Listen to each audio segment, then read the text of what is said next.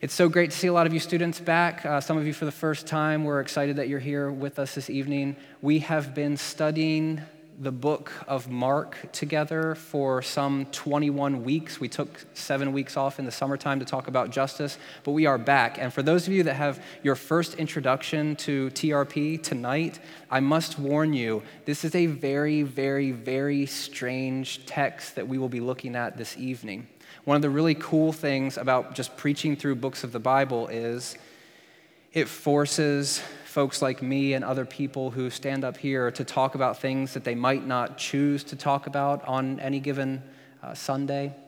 And this is definitely one of those passages that, that kind of has been difficult to think through. Um, but I, I do think that there's some things to be, to be learned from it. So, this is Mark chapter 6, and I'm going to go ahead and read the, the verses from last week as well, just to, to bring us up to speed because they're all kind of together. Mark chapter 6, beginning in verse 6. Then Jesus went around teaching from village to village. Calling the twelve to him, he began to send them out two by two and gave them authority over impure spirits. These were his instructions Take nothing for the journey except a staff, no bread, no bag, no money in your belts. Wear sandals, but not an extra shirt.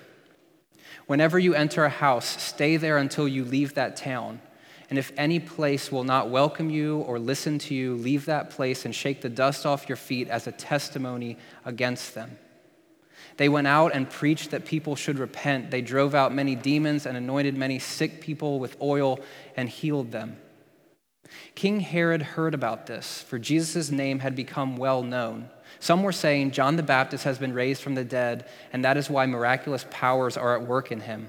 Others said, He is Elijah, and still others claimed, He is a prophet, like one of the prophets of long ago.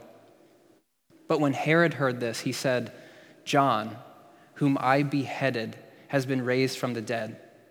For Herod himself had given orders to have John arrested and he had him bound and put in prison. He did this because of Herodias, his brother Philip's wife, whom he had married. For John had been saying to Herod, It is not lawful for you to have your brother's wife. So Herodias nursed a grudge against John and wanted to kill him, but she was not able to because Herod feared John and protected him, knowing him to be a righteous and holy man. When Herod heard John, he was greatly puzzled yet he liked to listen to him. Finally, the opportune time came. On his birthday, Herod gave a banquet for his high officials and military commanders and the leading men of Galilee. When the daughter of Herodias came in and danced, she pleased Herod and his dinner guests. The king said to the girl, Ask me for anything you want, and I'll give it to you. And he promised her with an oath, Whatever you ask, I will give you, up to half my kingdom. She went out and said to her mother, What shall I ask for? The head of John the Baptist, she answered. At once the girl hurried in to the king with the request I want you to give me right now the head of John the Baptist on a platter. The king was greatly distressed, but because of his oaths and his dinner guests, he did not want to refuse her.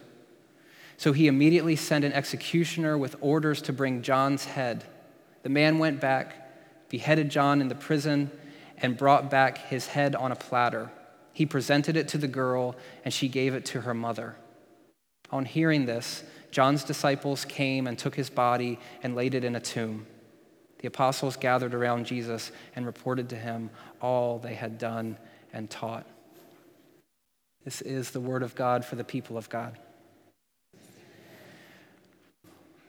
A text that you do not often see in your little daily bread devotional, a text that you don't see an excerpt in your study Bible, a very strange story about John the Baptist. We've met John the Baptist early on in the book of Mark as the one who was the forerunner for Jesus' ministry. He was the one that baptized Jesus in the Jordan. In other stories, he kind of put, puts up this, this fuss like, oh no, I can't be the one to baptize you. In Mark, it's a lot more succinct. He baptizes Jesus. Um, the heavens open up, different things take place, and then Jesus is able to begin his ministry. After the baptism, then also we see this little throwaway phrase in Mark chapter 1 that says, After John had been put into prison. Jesus began his ministry, preaching and teaching throughout uh, the regions, preaching and teaching this message that we've talked about over and over about the kingdom. The kingdom is coming here, it's invading this place, it's heaven showing up and being present here with me, and this message of hope and forgiveness and a future. We don't hear much about John until this story, and Mark tells this story um, longer than any other gospel authors, and, and the, the reason is a bit curious we see uh, immediately as the story begins, it says, when Herod heard about this, there's a couple of things that we have to kind of set in place in order to understand what's going on here. When we hear this line, when Herod heard about this, we must first realize that this is not Herod the Great. This is not the same Herod that early on in Jesus' life and ministry and the other gospel accounts hears about a baby being born and is threatened and then wants to kill all the babies under the age of, of two. It's, this is not the same guy. This is actually this Herod's dad is Herod the Great. And we'll talk about this as we go, but this is a different Herod who had been given a certain region to rule over after his dad, Herod the Great, died. So, the first thing that we have to understand is this is not Herod the Great. This is not the person that we uh, lump in with the Christmas story. This is a different ruler in this place. And understand the, the setting of this. For someone who is in power, who is attempting to have people identify him as king and ruler and potentially even Messiah. The fact that Jesus is out there doing all these crazy things, healing people and preaching and, and kind of creating this excitement for a ruler to hear that sort of stuff. It would have been very, very, very threatening. So there's a lot of undertones here in just this simple statement when Herod heard about this. The second thing that we have to understand is what exactly is Herod hearing about? And this is what we looked at last week. The thing that Herod is hearing about is the ministry of Jesus' disciples. In the, in the immediately preceding text, we have these disciples who are going out with the power and authority that Jesus has invested into them to preach and to teach and to heal and to cast out demons and to do the work that Jesus himself was doing. Herod is hearing about these works, but he's equating what the disciples are doing with what Jesus is actually doing. You could almost look at it what the disciples are doing is roughly equivalent to increasing Jesus' fame. Can you sit up here and get that button? This is the second week in a row when this clicker has been absolute garbage. And, and if things keep going this way, I'm just going to chuck it up into the, the balcony, okay? So that would not be befitting of a pastor, so I will try to work these things out in my quiet time, reflecting upon people getting their heads chopped off. Okay here we see this, this, this bringing together of Jesus' disciples and the work that they're doing as something that is uh, emblematic of the ministry of Jesus himself. I know that it's, it's inappropriate for us just to take these principles out of Scripture, rip them out, and then apply them to our lives, but I do want to pause here for a moment because the things that you do when you are uh, proclaiming yourself to be a follower of Jesus, they matter the things that you are doing um, that you might not think have any sort of tie to your faith, they definitely do. Sometimes that's a very negative way where the things that just come naturally out of us are not good at all. Like if I was to just throw this clicker up in the balcony, that would demonstrate to you something about my heart. But it also is true in the conversations that I have with people and the, the lack of trust that I have in myself and in others. And and ultimately the lack of trust I might have in God as well. The things that we do at times, um, even un- unbeknownst to ourselves, are the things that further the gospel for people. Jesus tells a story about whatever you've done to the least of these people, you've done unto me. And, and the people that he's talking to say, Lord, when, when did I ever get you a glass of water? Or when did I ever clothe you? Or when did I ever do these things? And it, it's that principle of the, the way that we treat others is emblematic of the faith relationship that we have with Jesus. And I want to just challenge us all uh, in the room here. For some of you, you get a fresh start. You've been home, you're back, you're starting school tomorrow, and it could be that you turn the page and you begin to be very intentional this semester about living for Christ. Whatever that looks like for you. For others of us, it's, it's going back to work tomorrow and, and having those sorts of commitments that we do have in our life actually be meaningful where people can see that. And I'm not talking about handing out tracts and I'm not talking about a cheesy fake smile. I'm talking about the love that we have for Christ changes and transforms us from the very inside out. And we see the disciples here when, when Herod hears about their ministry and the work they're doing, he's equating that with Jesus' fame. It's growing, and this movement, this kingdom movement that he's a part of, that he's inspiring, that he has begun, is furthered by his disciples. Be encouraged by that because it's the, seemingly the implication is we also have a hand in the ministry that is furthering these things for Jesus. Uh, this is Robert Stein. He says the successful nature of six different missions within Galilee and Perea by six teams of Jesus' disciples. That's in the, the previous section where Jesus sends out his disciples two by two to go do ministry, those six teams that go out of Jesus' disciples would have made Jesus' name well known to the ruler and the people of these regions. And again, for a ruler in power who's wanting to be king and wanting to be Messiah and wanting to be God on earth, the fact that someone else is doing these things is super threatening. It's not a, necessarily a good thing uh, for that ruler. Now, just a little bit of, of background here. I'm colorblind, so can you guys see those different colors? That's great. I was at the eye doctor a few days ago, and they have this, this brand new thing that they test you on. I haven't been in a while, so I'll show my cards here. Um, but you know, usually just go in and big E, and then you have the different lines, whatever. But now they have a red side and a green side with letters, and the question is, which side looks sharper to you? Which, which background color allows these, these words to just kind of show up? And I start freaking out there's a comedian named Brian Regan that basically talks about the, the stress of the eye exam because you don't want to get it wrong because if you do, then your glasses are going to be all jacked up and you're like, uh, uh, option one, no two, no one, no two. And it was a lot of, it was stressful for me because the red, green, I don't know, whatever. Okay. So here on this, on this map, when Herod the Great dies, there's three of um, his sons that kind of take over different regions. We have Archelaus down here at the bottom. It's great. It, the laser pointer works, but the clicker doesn't work. Okay, we'll work, work through that. Um, Archelaus is down here ruling in this region. We have um, a guy named Herod Philip. This is not the guy that they talk about later on in this passage, okay? But Herod Philip is ruling up here, and our guy, Herod Antipas, is ruling in the Galilee region and Perea here, um, surrounding the Sea of Galilee and then uh, the Dead Sea. So Herod Antipas is ruling and reigning in these regions that have been allotted to him after the death of his dad. The question that becomes the most important question of the day for Herod is who is this guy? The things that I keep hearing, the things that he's doing, who is he?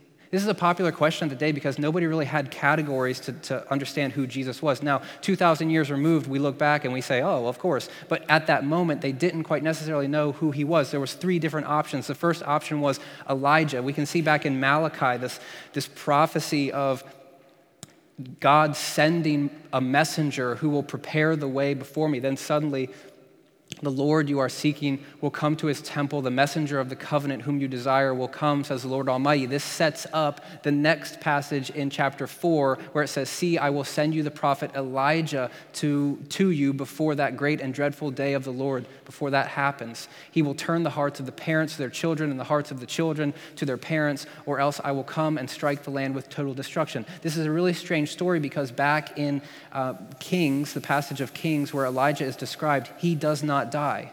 There are two people in the Bible, three if you count Jesus, but I wasn't going there. There's two people that don't have earthly deaths in the Bible.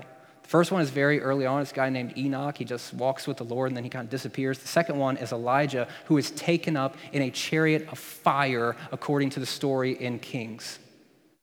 Elijah doesn't have this, this death that people would expect. He's taken away, and then people begin to, to create these prophecies of he's going to come back at some point. And this is an important moment for people, and they begin to anticipate Elijah returning to set in motion all this stuff where the day of the Lord is going to show up. This is not a good thing for anyone outside of the family. This is a day where God says, That's it, it's over, these are my people, and that's good, but the rest of you, so here we see Elijah as the precursor for that, and some people are starting to say maybe Jesus is, is Elijah. He keeps talking about this kingdom. He keeps doing crazy stuff. Perhaps he's the guy that's, that's bringing this to be. Another potential uh, option would be just Jesus as a prophet. And this isn't any old run of the mill prophet, this is a prophet like the ones of old. That office had seemingly ceased for some time, and now Jesus, being the very different, powerful, authoritative teacher that he is, is being put in a different category. And some people began to question if Jesus is is a prophet like, like we should be expecting here. Again, these anticipations of the end and Jesus seeming to demonstrate something different was happening. Jesus himself says a prophet is not without honor except in his own hometown. Jesus himself is likening uh, his ministry to that of a prophet.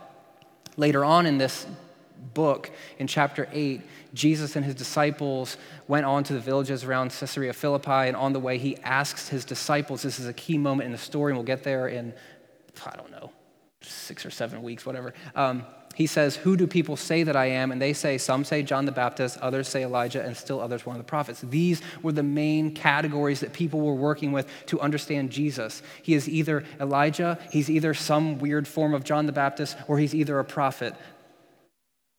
And Herod is trying to put Jesus into these categories as well. For Herod, he concludes John, whom I beheaded, has been raised from the dead. This is sort of strange uh, because here, this is N.T. Wright, says, Herod proposed that Jesus might be John the Baptist back from the dead. That would explain, he thought, why Jesus had these remarkable powers. If he'd been down to death and back again, anything might be possible. The things, catch this, the things that Jesus was doing was completely radical. As we sit here and we hear these stories, the ridiculousness of them is sort of, is sort of gone because we have heard about them our entire lives for some of us and they've just become some so old hat.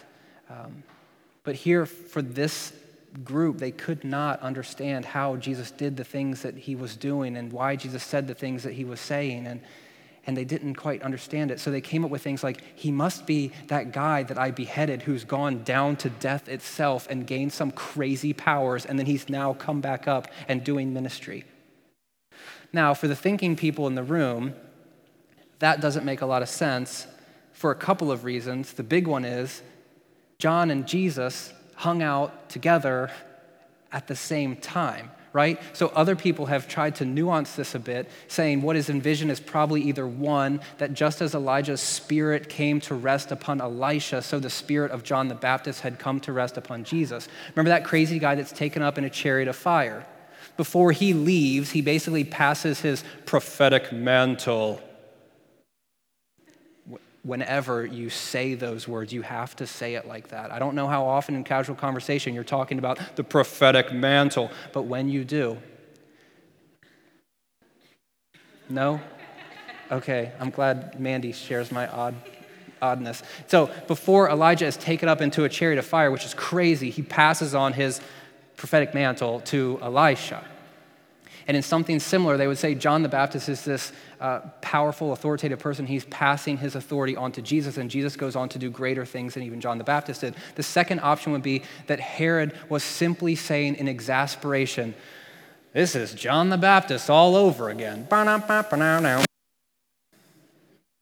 You know, it's like the, the person that I thought was the worst, that I chopped his head off, now I've got to deal with this guy again. So all these, all these things are happening. We're trying to figure out who Herod thinks that Jesus is, but he deals, at least in terms of Jesus as John the Baptist, in some weird way. Now, this is worth thinking about because there are comparisons to make between John the Baptist and Jesus. For example, at the baptism, John is the one who is out in the desert creating this movement of people. Everyone is leaving the cities to come out into the middle of nowhere to hang out with a guy wearing camel hair and eating locust and honey.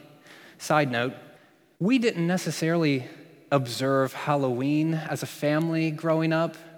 Mainly, I think, in hindsight, because my parents were lazy. It's not because we had a, you know, demon oppression sort of like, oh no, it's just mom probably didn't want to take us anywhere. So we went across the street to my grandmother's house and down the street to my aunt and uncle's house. And one year I dressed up as John the Baptist.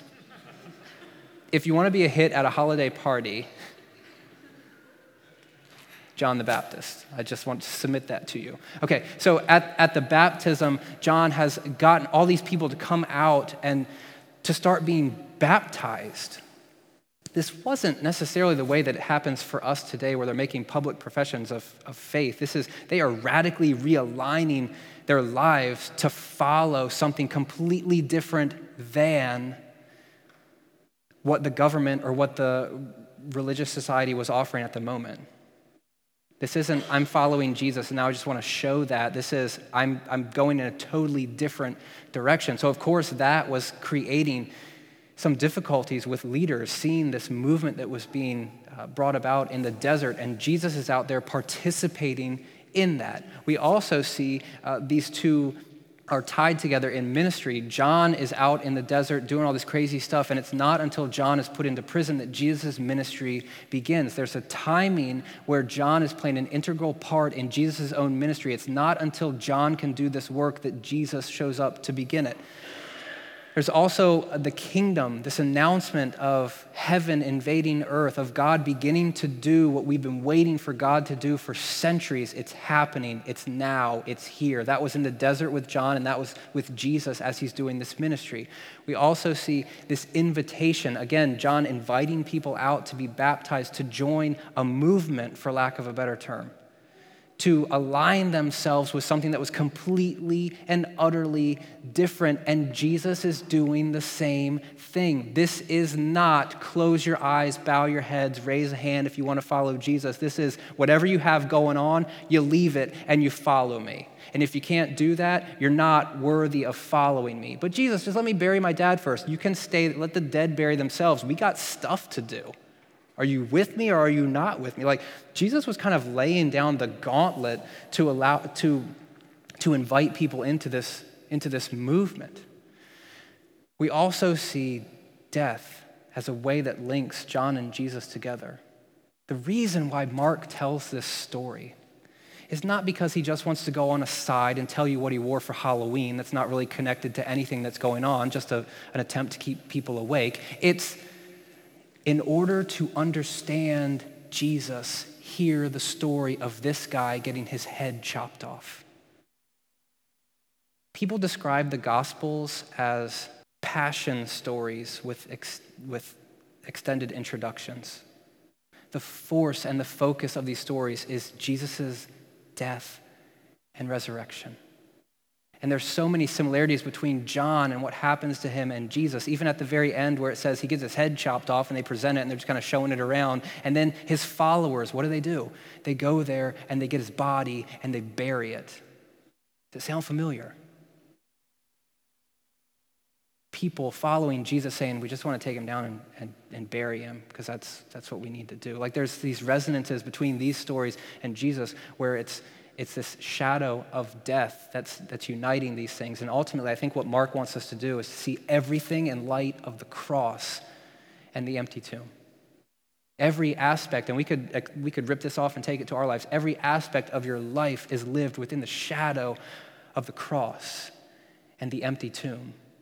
Every decision that we make, everything that we say, every relationship that we have as Christians, it should be reflective of the sacrifice that Jesus made for us. And not in a way that's like a guilt inducer. We say, oh, well, I guess I should stop watching that show. No, it's like we're completely reoriented to follow in a different way than we had been previously. There's a change, a radical change that takes place when we understand what's going on here, and we see the hints of that in this story.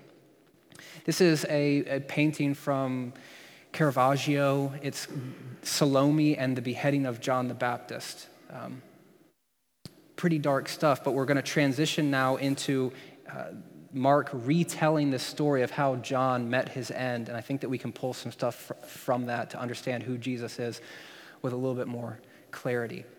Mark chapter 6 and verse 17 For Herod himself had given orders to John to have him arrested, he had him bound and put into prison.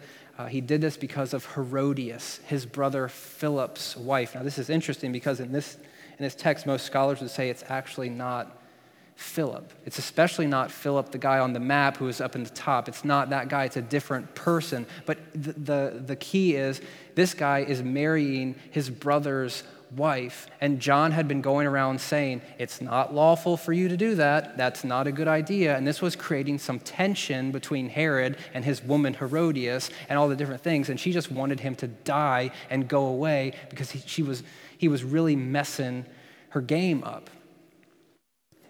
This is a family tree. Let's help me get a, help me get a pulse on the audience. You guys okay? I know this is we're not in school, but stay with me. There's a little bit of a payoff here, okay? So we're looking at a family tree. This is Herod the Great. This is a guy in the beginning of the story who is wanting to kill all these little kids because they are threatening his position. This is uh, the person that we hear about in, in stories. This is Herod. He has a couple of kids. His kids are Herod, who could be known as Philip in this story, and Herod Antipas. Herod Antipas is our guy. This is the guy that's hearing about all these things and is trying to figure out who the heck Jesus is, okay? Now, keep going, Sammy. These folks are half brothers together. Herod is marrying Herodias, who is the granddaughter of Herod the Great, and he is, or she is the niece of Herod. Catch that? Stick with me. Herod is marrying his niece. Now, what happens is Herodias is married to this Herod with the, the X over him, and she meets up with Herod Antipas, and Herod Antipas just plays a really cool game like, hey, baby, what's up? I know you're married to my half brother, but, you know? You know? So he's pretty, he's pretty sly. And basically, what happens there is she says, Other Herod, you, you're, you're a goner. I don't want this to be us anymore, and I want to marry your, your half brother. Okay? Keep going. So here we have Herod Antipas marrying Herodias, who, again, give me the slide, is the granddaughter of Herod the Great. This is Antipas's niece and also Antipas's sister in law. So, for those of you keeping track at home, go ahead, Sammy. Um, this, is, this is problematic, okay?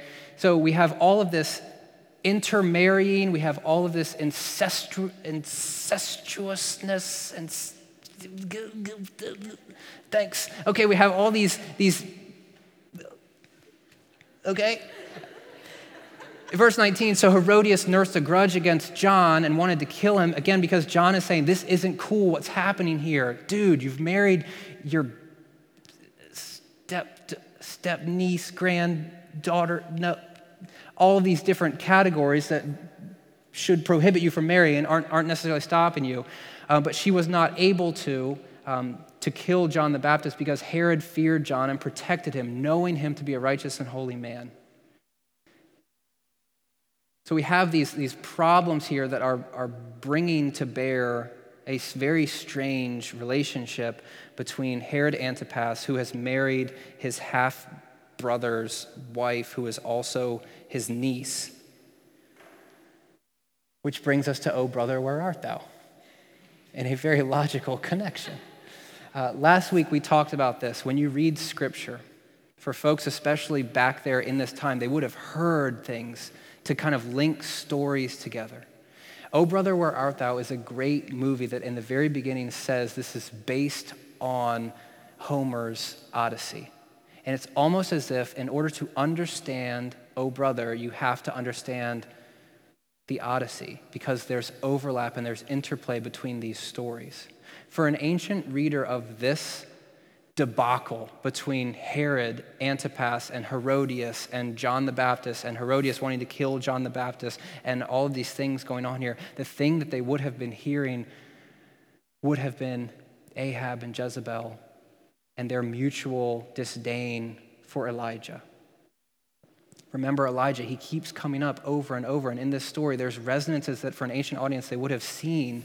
Man, Jezebel really hated Elijah the prophet because of the things that he was saying, and she just wanted to, to completely get him out of there. And in this story, we have Herodias, who's really ticked because John the Baptist is saying that her marriage is unlawful, and she just wants him dead. So much so that she tells her, her daughter to request his head on a plate for people that, that hear these stories, they, they can make these connections and they can link them together. And all throughout, especially in Mark, we see these resonances of these Old Testament stories coming, coming to play.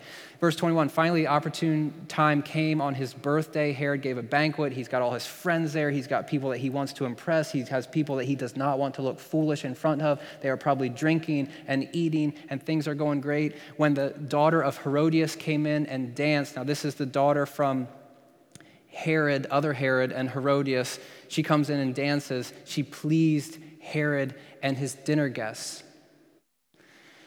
Again, we have Antipas and Herodias, and now we're introduced to another character named Salome. This, this chart is a debacle and a half. Herod the Great is married to 10 different people. They've all got kids, they're all intermarrying, they're all over the place, and it, it's, it's a problem. But here we see that Salome is the great granddaughter of Herod the Great, and uh, on the mom's side, and the granddaughter of Herod the Great on the dad's side. Do the math there.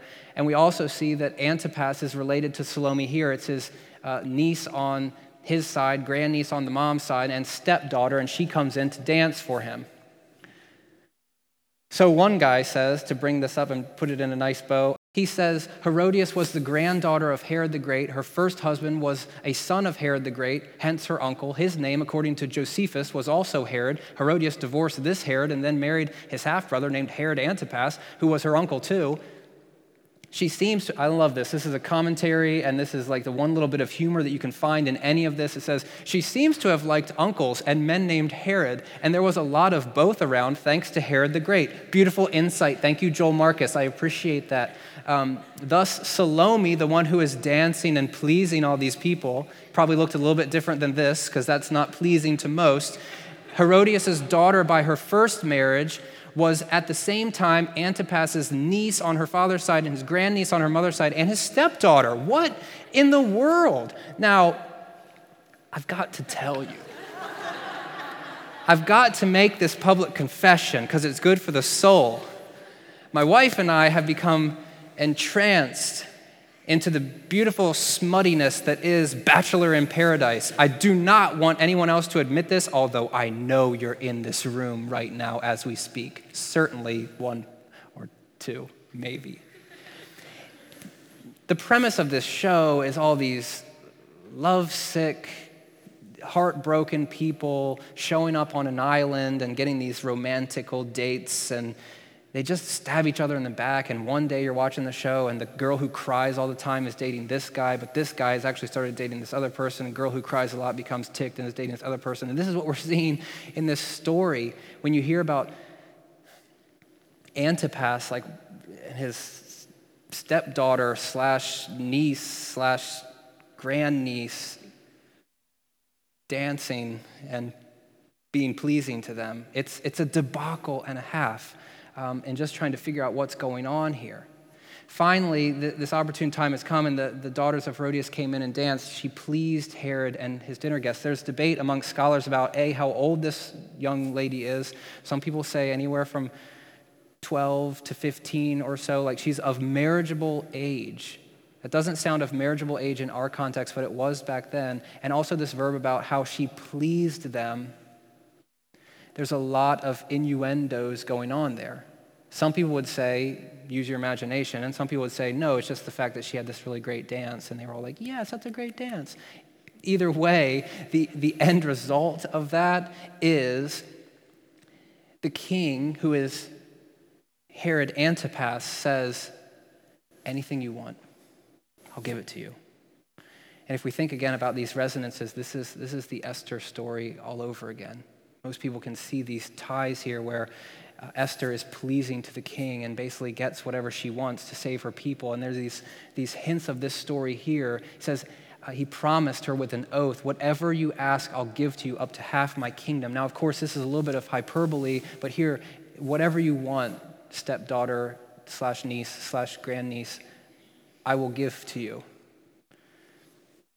So she goes out and asks her mom, What should I ask? This kind of proves that they hadn't been in cahoots up to this point about this, this moment, but she sees an opportunity and probably has conversations of her, her mother stored in the back of her head where she's just bagging on John the Baptist, saying, I wish I could just have that guy killed. So they have this moment here, and of course, her mom replies, I want John the Baptist dead. So Salome goes in, and that's exactly what she asks for. The way the story uh, resolves is Herod doesn't want to disappoint his guests. He doesn't want to look foolish. He kind of gets caught between a rock and a hard place because he doesn't want to kill John the Baptist, yet he's said that he'll do whatever she wants, and she asks this thing. So he executes the order, and John the Baptist is dead.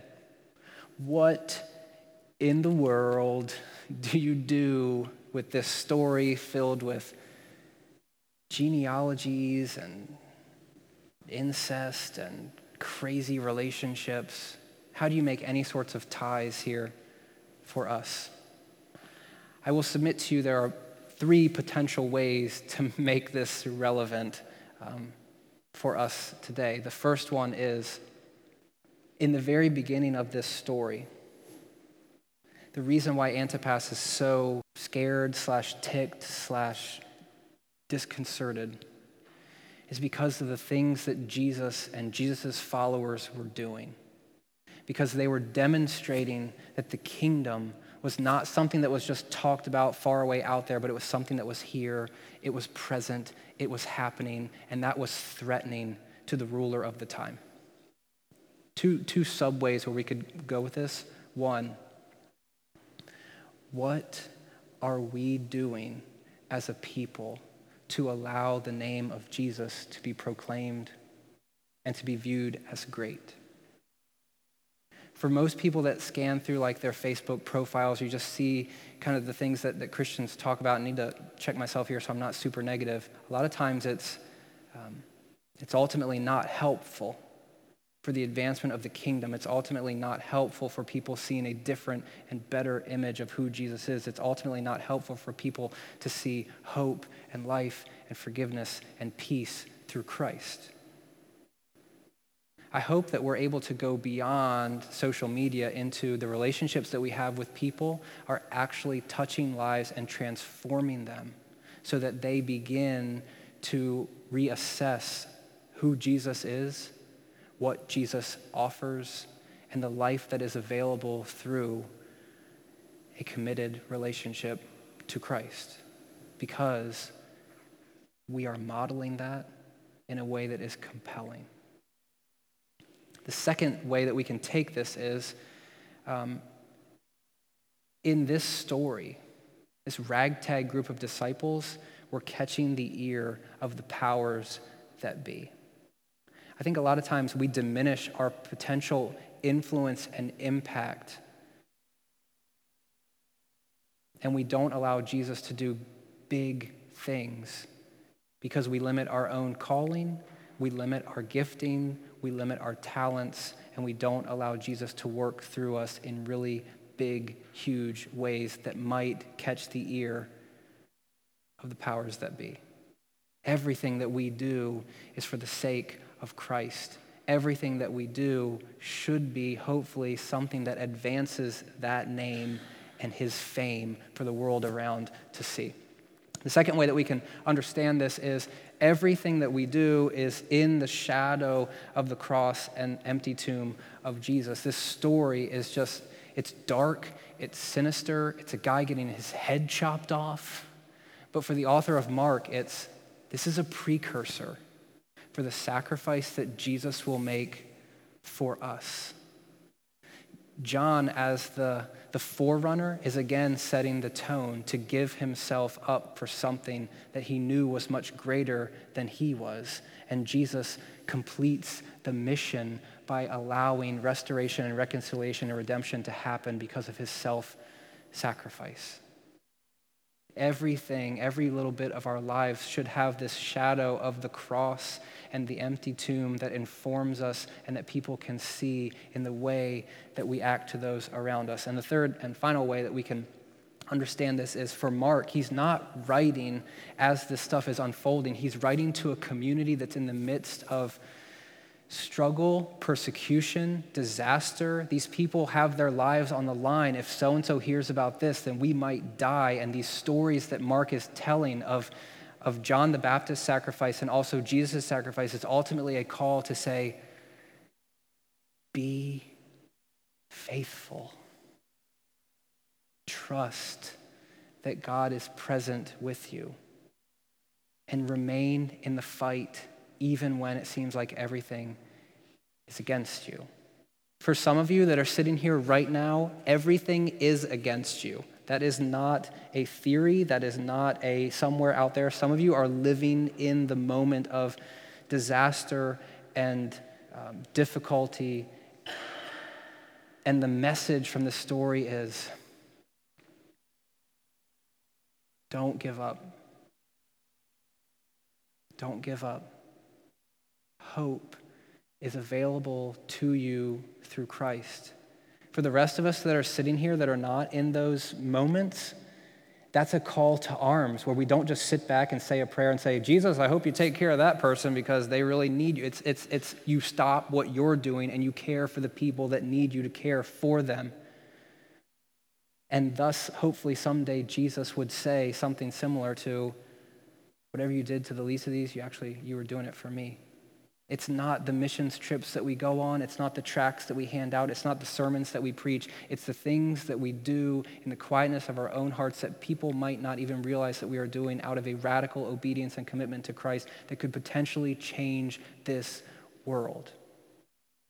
It starts with one conversation, it starts with one moment of vulnerability where you say, Will you forgive me? It starts with one obedient surrender where you die to yourself and you allow yourself to be used in a great and mighty way by Jesus. I'm convinced that when we live that way, his fame and his greatness will be proclaimed to the very highest level in this world. When we live in a way that is consistent with the image that he has set before us, real change can happen. So let's take this back to the desert for a moment with John the Baptist, allowing people and inviting people into this moment. I hope that in the midst of all the crazy, you still hear the invitation that is present today to align yourself with one who is greater than you, to align yourself with one who is wanting to allow you to be forgiven and to spread that to the masses, to align yourself with one whose life's mission was to love the unlovable, to invite the outcast into the table, to do life in a completely different way. And that invitation is still true for us today. Repent and be baptized. If you understand it in its context, it's align yourself with this kingdom vision of Jesus and do the work that he's asking you to do.